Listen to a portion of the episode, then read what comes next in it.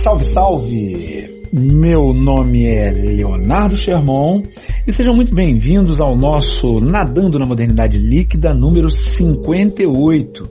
Junto comigo, virtualmente, falando também da sua casa aqui em Niterói, tem a minha amiga Karine Aragão. E aí, Karine, tudo beleza? Tudo beleza. Continuamos mantendo a nossa quarentena aqui firme e forte. E hoje, nesse programa especial sobre a ditadura, nós contamos com a participação dos nossos e das nossas ouvintes. João Pedro Pettini, Michel Nantes, Alice Dias, Bruna Hausen, Gabriel Pequeno, Eduardo Gavina, Juliana, Plataforma Flória, Samuel Garcia, Júlia Muniz, Raíssa Paladino e Aurélio Santos. Todos responderam ao nosso pedido de perguntas que nós colocamos nos nossos perfis pessoais e no Instagram do nosso podcast, em que a gente pedia para que vocês pudessem falar pra gente qualquer dúvida, ó, qualquer dúvida que vocês tivessem sobre a ditadura. Nós dividimos as perguntas em quatro grandes blocos, visto que algumas tinham afinidades, né, entre tantas que vocês mandaram. O primeiro bloco discute a questão do cotidiano na ditadura, passando por pontos como economia, corrupção, educação e até sobre o que rolava na televisão. O segundo bloco fala sobre a questão da ditadura relacionando ao universo da nossa política exterior, pontuando como era a visão da ditadura em relação aos outros países, como o Brasil era visto nessa época. O nosso terceiro bloco vai abordar a questão do negacionismo. Por que, que há pessoas que ainda em 2021 negam a ditadura, o golpe? E a quarta parte a gente vai fazer uma linha histórica entre a ditadura e a nossa atualidade, traçando certas comparações que podem transparecer algumas semelhanças entre o que a gente vive hoje e o que aconteceu a partir de 64. Vamos mergulhar? Vamos!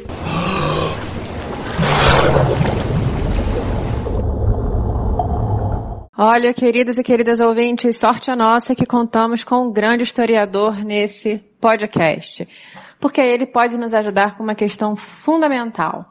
Quando a gente vai para uma pesquisa no Google, uma pesquisa rápida, a gente vê que tem um discurso que defende e que louva a ditadura militar, dizendo que o golpe e os seus desdobramentos, como os atos institucionais que nós tivemos, foram um preço a pagar para que a gente tivesse no Brasil uma educação de qualidade, uma economia forte, uma gestão transparente e uma segurança pública eficaz. Será que isso tudo é verdade? Fala pra gente, Leonardo Sherman, foi um preço a pagar para que a gente alcançasse tudo isso? Preço foi pago, mas essas coisas todas estão muito longe de se traduzir na realidade da ditadura militar naquele momento e também é, na realidade do, da década seguinte à ditadura militar, que é conhecida entre os economistas como a década perdida. Em boa parte do que fez a década perdida se perder é o legado que veio da ditadura militar. Se a gente pensar em educação de qualidade, não houve. Isso é exatamente o contrário. A educação antes da ditadura, ela era uma educação de qualidade para poucas pessoas. A educação brasileira ela era marcada por uma, um caráter extremamente excludente. Quem tem idade para ter estudado nessa época vai lembrar dos exames de admissão que eram verdadeiros vestibulares que as pessoas faziam para passar de um segmento para outro segmento. Então nem todo mundo estudava o ensino médio. A ditadura fez até uma coisa que é correta em relação à educação. Transformar a educação até a oitava série uma educação obrigatória. O problema é que não ampliou os recursos, colocou todo mundo dentro da escola sem ampliar os recursos. O resultado é o que a gente encontra, né? um socateamento da educação pública, pois, ao mesmo tempo, eles é, mantiveram uma política voltada para os interesses é, das grandes agências de fomento que queriam o endividamento brasileiro. Então, os investimentos da educação que eles queriam fazer, eles faziam sempre a partir de empréstimos estrangeiros, endividando o país e investindo muito, mas muito pouco mesmo na educação. E aí essa falácia da educação está ligada a uma falácia da economia também. Talvez uma das maiores, né? Que é a ideia de que a economia viveu uma época boa durante a ditadura. É boa para quem? Né? Se a gente pensar nas grandes empresas internacionais, sim, a economia foi ótima para eles. Se a gente pensar para os militares, também, a economia estava muito boa. Para classe média alta, beleza, a economia estava muito boa. Agora, para o resto da população, não. A gente teve altíssimas taxas de desenvolvimento do PIB, ao mesmo tempo em que a gente tinha altíssimas taxas de concentração de renda. O que acabou acontecendo é, a economia cresceu, mas essa economia que cresceu não foi dividida para todas as pessoas até porque essa economia se desenvolveu muito rapidamente e não havia uma população de trabalhadores que pudesse trabalhar nesses novos empregos que exigiam uma formação mais interessante até porque não havia investimento em educação. Isso entre outros aspectos. Boa parte desse milagre brasileiro foi sustentado através de arroxo salarial. O salário não era reajustado no mesmo ritmo que a inflação corroía o valor do salário. Então a gente pode perguntar milagre econômico para quem? Exatamente, milagre para quem? É, e essa é toda essa questão da economia que você pontuou pode se coordenar também a outro apontamento que os nossos ouvintes e nossas ouvintes fizeram relacionado à corrupção. Como que a, a economia e até esse investimento em, em obras públicas faraônicas está relacionado a, a, a, essas práticas de corrupção na, na ditadura? Porque tem muita gente que diz que a gestão foi transparente. Será que essa gestão foi realmente transparente? Não, transparência numa ditadura é tudo que não existe, né? Pelo amor de Deus, não é possível que alguém possa dizer que existe a transparência num sistema que censurava os jornais, censurava previamente e alguém olhar o que, que o jornal ia colocar no dia seguinte. Então, numa ditadura pode ter muitas coisas, mas transparência não, não tem nenhuma. Exatamente é isso que caracteriza uma ditadura. Né? A falta de transparência. Uma das grandes características de qualquer ditadura. É ambivalente. Como que a gente vai ter transparência sem órgãos fiscalizatórios? É, né? Sem imprensa livre, né? sem poder falar. Não tem condição, não, não há transparência em ditadura. Isso, o historiador Pedro Henrique Campos, que é um historiador que fez seu doutorado na UF, ele escreveu uma tese de doutorado que virou livro e que se chama Estranhas Catedrais. Ele diz que a consolidação do sistema de pagamento de propina, que depois ficou às claras no período da redemocratização e gerou tantos escândalos de corrupção, esse esquema de pagamento de propina por empreiteira a pessoas do governo se consolidou durante a ditadura, principalmente nas grandes obras da ditadura, Ponte Rio-Niterói, as usinas nucleares, a Transamazônica, entre outras coisas. É, essas empresas estão controlando essas atividades no Brasil há muitos anos e eles têm, é claro, algum tipo de é, ligação com o governo. Todos os governos, isso pelo menos é, desde lá da década de 40, incluindo os governos da ditadura militar. Então tinha corrupção, tinha sim e tinha muita. Uma outra visão que algumas pessoas apontam, isso a gente pode encontrar facilmente na internet, é dizer que esse tempo da ditadura após o golpe foi um tempo de pacificação no cotidiano, de pacificação, como se não houvesse a violência, como se vivêssemos a, bem a ideia da cordialidade e da harmonia. Como pode se mostrar que isso é mais uma falácia? Isso é meia verdade. Ter uma noção de que o Brasil era mais pacífico na ditadura do que hoje em dia, é diferente de dizer que o Brasil era mais pacífico por causa da ditadura. A gente pode com facilidade entender que a gente tinha muito menos gente no país do que tem hoje. Né? Na Copa de 70, quando o Brasil foi tricampeão de futebol, o hino da Copa dizia 90 milhões em ação. Se fosse hoje, ia ser 210 milhões em ação. Então, nós temos muito mais gente. E, além de ter muito mais gente, a gente tem uma concentração muito grande dessas pessoas em alguns lugares do Brasil, que tem a ver com a ditadura, porque a ditadura durante o milagre econômico, privilegiou empresas que se instalassem no eixo Rio-São Paulo, principalmente empresas é, montadoras de carro, grandes indústrias. Essas indústrias tinham muitos empregos, e aí o que, que faziam as pessoas? Iam morar na cidade, cidades que não planejavam essa chegada de milhões de pessoas. Né? Foram morando aonde dava, do jeito que dava, aí a gente tem uma imensa concentração populacional sem ordenamento nenhum e sem empregos para essas pessoas todas, principalmente depois que o milagre econômico fez água, isso já ali no choque do petróleo em 1973. Além disso, a concentração de renda ainda piorou isso tudo, porque não tinha salário para todo mundo. A situação foi piorando, piorando, piorando. E por fim, a violência urbana existia e ela era muito forte pela própria ditadura. Né? A gente não pode tirar desse contexto as polícias que mantêm, infelizmente até hoje, parte da sua ação parecida com o que existia do, durante o período da ditadura. Então a gente consegue até fazer um enlace aí entre concentração de renda, desigualdade social e insegurança pública, né? Você falou agora uma coisa que eu achei interessante também e que se coordena a, outra, a outro questionamento dos nossos ouvintes, das nossas ouvintes, que foi sobre a, a Copa de 70, né? Quando você falou 90 milhões, falava 90 milhões. E me faz refletir como era a vida cotidiana nessa, nesse momento da ditadura, assim. Provavelmente isso foi dito na televisão, né? 90 milhões de, de, de brasileiros o que que acontecia nessa vida cotidiana, nessa, nesse momento rotineiro, quando a gente vivia essa, esse momento brutal da ditadura?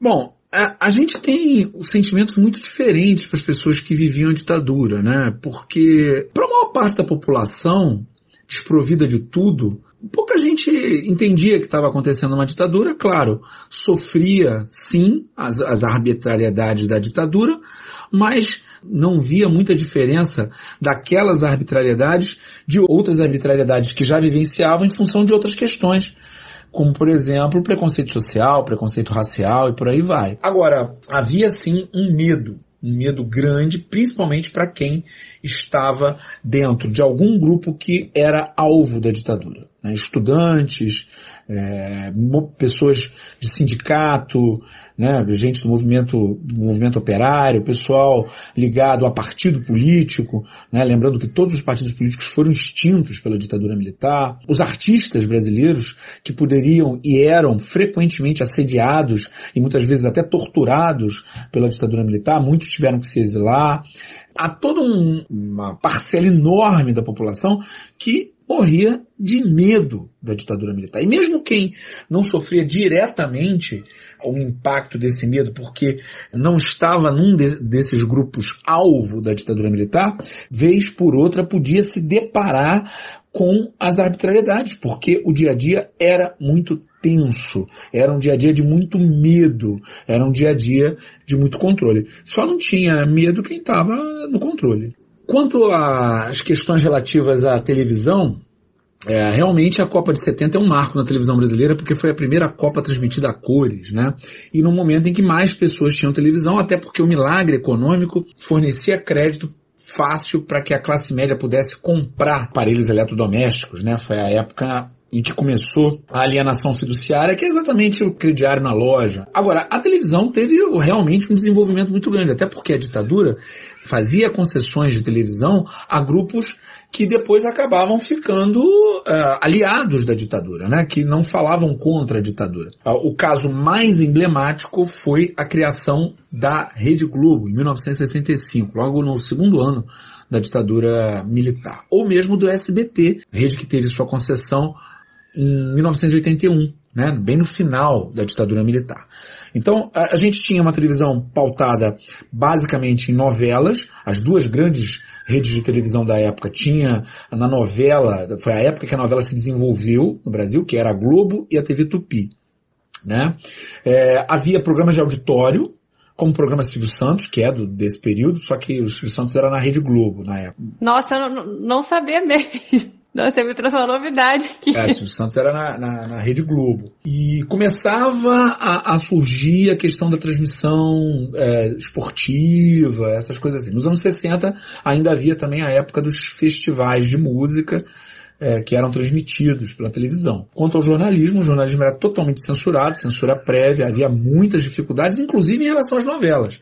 Basta dizer que um sucesso dos anos 80, Rock Santeiro, teve a sua primeira versão no, no período da ditadura. O que acabou acontecendo é que o Rock Santeiro gravou os primeiros episódios e a ditadura foi lá e, e, e cancelou a novela, falou que não podia sair. Só porque a novela baseava a sua história num milagre que era mentira. E a ditadura militar propagandeava o seu milagre econômico, que obviamente era uma mentira. Outros questionamentos que os nossos e nossas ouvintes apontaram se referem à interferência externa em relação ao golpe e qual era a visão dos outros países em relação ao Brasil nessa época que estão relacionados a por que a ditadura durou tanto tempo. Então, monta um panorama geral aí pra gente, Leonardo Germão, como eram as relações entre o Brasil e o exterior nessa época. É importante a gente entender o que, que era o exterior, né? A, a ditadura militar, ela vem no contexto da Guerra Fria, né? Daquela disputa por influência econômica, é, principalmente a partir do surgimento da União Soviética, depois do bloco socialista ao final da Segunda Guerra Mundial, e a tentativa dos Estados Unidos de evitar essa expansão é, soviética após a Segunda Guerra Mundial. Então esse é esse o motor disso tudo aí. Então depois da, da, do surgimento de Cuba como um país socialista, ah, os Estados Unidos muito preocupados que o seu, os países controlados pelos Estados Unidos há tantos anos passassem a sofrer revoluções comunistas ou coisa do tipo, passaram a incentivar que os militares tomassem o poder nos países. Então, a ditadura militar brasileira não é uma ditadura estanque, sozinha. Pelo contrário, houve, nesses anos 60, 70, diversas ditaduras militares em toda a América Latina. Brasil, Argentina, Uruguai, Paraguai, Chile. Vários países tinham no poder ditaduras feitas por militares que tinham sido treinados pelos Estados Unidos nas, na escola das Américas. Então, a visão dos outros países em relação ao Brasil nessa época Dependia. Se fosse países do, do, do, do, bloco capitalista, ótimo, o pessoal tinha boas relações e tudo mais, né? A visão dos países. Os Estados Unidos era maravilhosa a, a visão, porque o Brasil dessa época fazia tudo o que os Estados Unidos quisessem. Dessa época?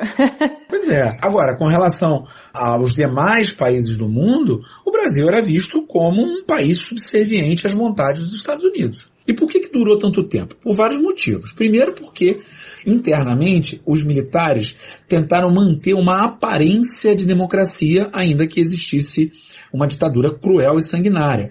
Por isso que são cinco ditadores, em vez de um só, como aconteceu na maioria das outras ditaduras latino-americanas. E externamente, é, durou muito tempo por conta do apoio dos Estados Unidos.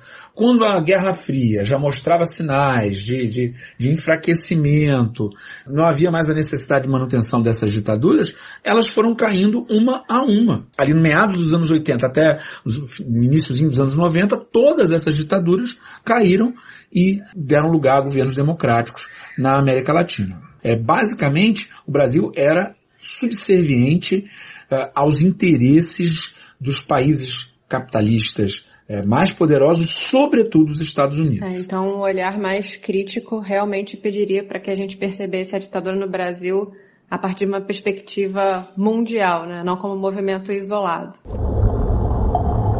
O meu olhar de, de linguista não consegue deixar de fora certas questões que envolvem esse tempo, como a tentativa de chamá-lo de revolução e não de golpe e aspectos afins e até mesmo de negar que houve a ditadura pela nomenclatura que vai ser usada para atribuí-la, para referendá-la. E aí esse é um questionamento que eu queria que também você é, pudesse explicar para gente. Por que, que ainda existe tanta gente que nega a ditadura, que usa esses eufemismos para se referir ao que aconteceu e que pior, ainda pede a volta da ditadura, a volta do AI-5. A gente tem que ver quem está falando isso, né? Quem está falando isso? Porque, é claro, esses eufemismos, por exemplo, o maior de todos eles talvez seja esse da Revolução, eles são eufemismos da própria ditadura sobre ela própria, dela sobre ela. Agora, se você for a ciência política, a ciência política vai dizer que revolução e golpe, com relação ao ato em si, que é destituir um governo, não tem nenhuma diferença. Uma revolução destitui um governo e um golpe também destitui um governo. A diferença está no depois. O depois é que é diferente. Porque a revolução, ela aumenta a participação popular. E o golpe diminui a participação popular. Então, para você ver o que é golpe, o que é revolução, não adianta você ver o ato, porque o ato é o mesmo. Você destitui o governo que está lá empossado. Entretanto, essa destituição vai levar o quê? Vai levar um grupo menor tomando as decisões ou um grupo maior? Se é um grupo menor, é golpe. Se é um grupo maior, é revolução. É claro que isso pode gerar discussão, debate, e as ciências humanas são feitas disso, de debate. Mas eu acho que é um bom balizador para a gente entender que isso não foi uma revolução, foi um golpe. Havia um presidente eleito, João Goulart, vice-presidente de Jânio Quadros, que chegou ao poder e que tentaram dar o primeiro golpe criaram um parlamentarismo que era uma forma de golpe e depois deram o golpe final mesmo, tirando o cara do poder e implantando esse governo. E daqui a gente lembra num ponto, toda ditadura é ilegal. Se é ditadura, é ilegal. A ditadura é a criação de uma estrutura ilegal. Tudo o que aconteceu nos 21 anos de ditadura foi ilegalidade. Eles fizeram algo que eles não podiam fazer tomaram o poder, tiraram o governante. A partir dali não tem nada que possa ser considerado minimamente legal. É tudo, tudo que foi feito ali é ilegal. Não tem, não tem conversa. Agora, por que, que tem gente que defende? Bom, a gente tem que entender o seguinte, a gente está em 2021. A ditadura acabou em 85. Muitas das pessoas que viveram a ditadura e se beneficiaram dela, ou que cometeram atos terríveis durante a ditadura, estão vivas. Então, boa parte que, das pessoas que se beneficiaram da ditadura são exatamente essas que acreditam que foi uma revolução. Agora, as outras que, que acreditam na volta da ditadura, é, a gente pode é, mobilizar aqui um, um, conceito criado pela historiadora Maria Celina do Amaral, que é o conceito da utopia autoritária. É um conceito que trata de um elemento muito comum. Há pessoas que acreditam que, uma vez eliminadas todas as vozes divergentes, nós não teremos outro caminho e outro destino senão o desenvolvimento, a paz e a harmonia. Agora eu me senti em 1984 do George Orwell, hein? me transportei para lá. É por aí mesmo. Dentro dessa visão da utopia autoritária, o que atrasa o país é a gente que fala em contrário. Ou seja, a utopia autoritária é claramente antidemocrática, porque a democracia está no barulho, na divergência, na gritaria. Nós só temos democracia se nós temos vozes divergentes. Nós só temos democracia se tiverem partidos divergentes. A gente só tem democracia se tiver briga. Se está tendo muita paz, se está tendo muita tranquilidade, não tem democracia nenhuma. Eu costumo dizer que a democracia é sempre ruidosa, né? Eu, eu uso esse termo da, da, teo, da, teoria da comunicação, que ela é sempre ruidosa. É exatamente isso. Democracia é ruidosa. Paz da ditadura é a paz dos cemitérios, é a paz do medo, é a paz do cálice, né? a paz é, é, da censura. Você apontou a questão das mentiras que a ditadura contou sobre ela mesma. E me fez pensar até numa pergunta de um dos nossos ouvintes, que foi sobre o que fazia com que se achasse que se, se poderia governar um país, administrar um país com base no saber marchar e utilizar armas, né? Como isso se coordenaria a uma possível habilidade para gerir um país? A formação do exército brasileiro se deu durante o Império. Existiam duas forças armadas, a, a, Marinha e o Exército, durante o Império. E a Marinha, durante o Império, tinha um prestígio maior do que o do Exército. O que aconteceu ao final, no final do Império é que o exército começou a se ressentir dessa posição, sobretudo depois da Guerra do Paraguai, onde o exército foi fundamental, e inclusive participou do movimento que derrubou um, um imperador e que fundou a República. Nós temos uma República cujo primeiro governante foi um marechal e que o segundo governante também foi um marechal. A República, ela é um arranjo que envolvia os cafeicultores brasileiros, os fazendeiros de café, sobretudo os de São Paulo, mas também um arranjo que envolvia os, os militares do exército. E como a gente tem uma educação deficitária, uma educação que, que dificultava muito a ascensão social, o exército passou a ser também um caminho de ascensão social de muitas pessoas. E também um caminho para é, ter educação em diversas áreas. Basta ver que um dos institutos de engenharia mais importantes do país é o Instituto de Engenharia do Exército. E o outro é o Instituto de Engenharia da, da Aeronáutica. A, a, nossa ciência, de certa maneira, também está alicerçada, ou também esteve alicerçada, nesses centros militares. Sendo assim, os militares, ao longo de toda a República, sobretudo os militares do Exército, tiveram uma importância muito grande nos diversos governos. Diversos governos.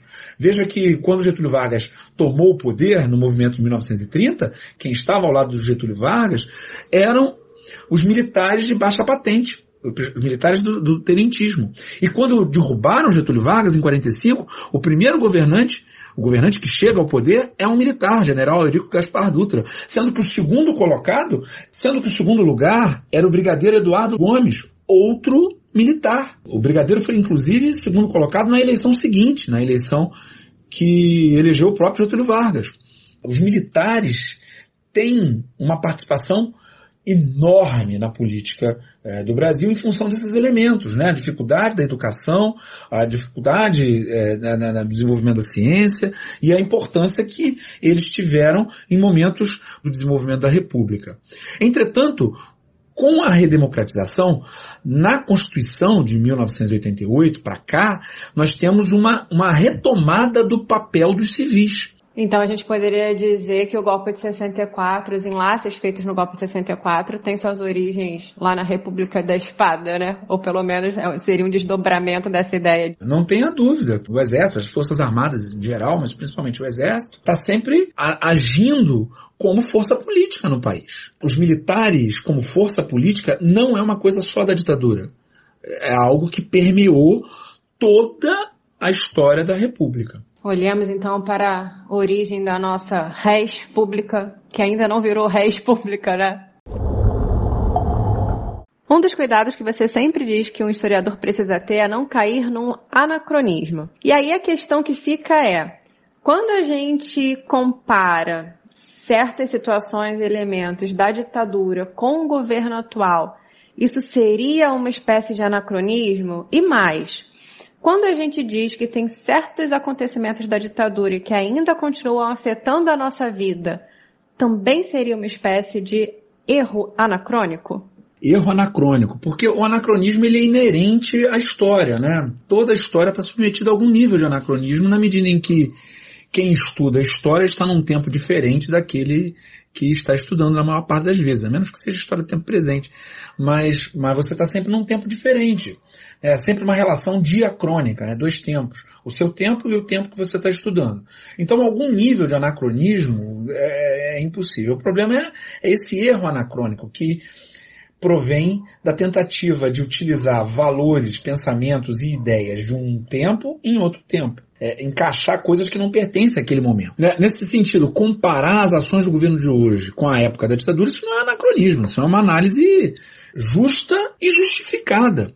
Justificada por pelo menos dois fatores. O primeiro, o fato do presidente da República ser um notório defensor da ditadura militar, mantinha no seu gabinete na época de deputado as fotos dos ditadores ele homenageou na votação do impeachment na Câmara dos Deputados, homenageou o único torturador que foi, foi condenado por tortura no Brasil, ainda que não tenha sido punido, que foi o brilhante Ustra. Ele recentemente recorreu à justiça para comemorar o dia do golpe. É comemorar no dia errado, porque comemorou no dia 31 de março. Não comemorou no dia 1 de abril, né? que é um dia muito mais adequado ao golpe militar. Mais um dos tantos erros, né? É. é porque, na verdade, o golpe começa num dia e vai terminando no outro. Mas é interessante que eles é, preferem o dia, o dia 31 e não o dia 1 né? É, é, eu acho o dia 1 o dia da mentira, um dia mais adequado. Todos esses elementos fazem com que a gente possa comparar. Agora, há um outro elemento. Desde a redemocratização, a gente, como país, não tinha tantos militares em cargos é, do governo federal. Né? Então, esse é um elemento que faz com que a gente possa dizer que se a gente não está vivendo uma ditadura militar, e eu acho que não, até porque o governo foi eleito, foi escolhido pela população, por outro lado, a gente tem sim um governo militar. O presidente é um ex-capitão, o vice-presidente é um general, existem muitos ministros militares, existem militares no segundo escalão do governo e, e em vários postos importantes então nós temos sim um governo que em larga medida, é um governo composto por militares. E a gente poderia acrescentar isso à relação do governo com a mídia? A relação do governo com a mídia mudou muito. Primeiro que nós temos é, liberdade de expressão. O que o governo tenta fazer hoje é entregar recursos do governo para empresas de mídia que sejam afinadas com o governo. Isso é fácil você verificar, está mais do que dito. Então, empresas que se colocam contra o governo não recebem anúncios do governo. É bem diferente o que aconteceu naquele período, onde havia censura prévia, e o que acontece hoje. Veja que o Intercept fez uma longa matéria que acabou culminando na derrubada do ministro da Justiça, de então, Sérgio Moro, que depois foi é, considerado suspeito pelo Supremo Tribunal Federal. Então, a relação com a mídia, com a imprensa, é bem diferente. Agora, de uma maneira geral, a ditadura militar continua tendo uma, um efeito enorme nas vidas de todos os brasileiros, porque, como eu já disse, as pessoas que se beneficiaram da ditadura militar ainda estão vivas. É, e não tenha dúvida que um dos elementos que foram importantes na conjugação das forças que deram o golpe contra Dilma Rousseff em 2016 está no fato da Dilma ter sido quem estabeleceu a Comissão Nacional da Verdade. E, e é claro que é, a Comissão Nacional da Verdade foi muito incômoda para essas pessoas que se beneficiaram da ditadura militar e que tiveram atos horrorosos durante a ditadura militar. Só que agora existem os dossiês, para quem quiser ler tudo que foi feito com os nomes das pessoas que fizeram. Além disso, nós temos uma polícia que muitas vezes mantém na coerção e na tortura uma parte da sua ação, como a gente viu no livro Elite da Tropa, que depois é, foi transformado em filme Tropa de Elite, né? Aquilo que está ali no filme, aquelas, aquela forma de agir, que qualquer pessoa de comunidade aí aparece aí na, em tudo quanto é canto,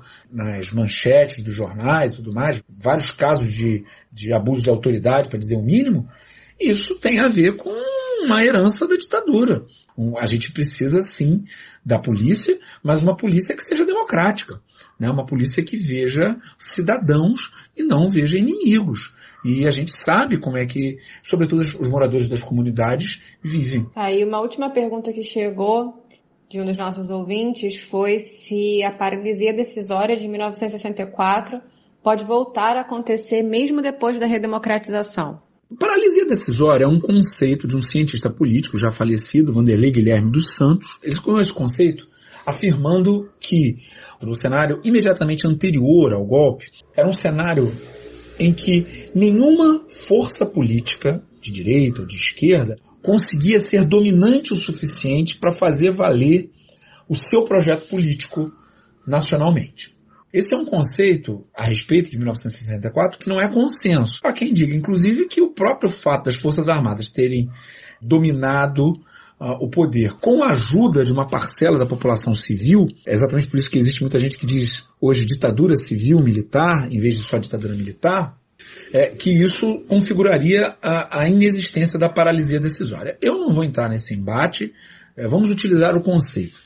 Hoje, nós não temos paralisia decisória porque de 85 para cá nós temos um grupo político que se mantém de maneira estável com o controle da Câmara de Deputados e do Senado.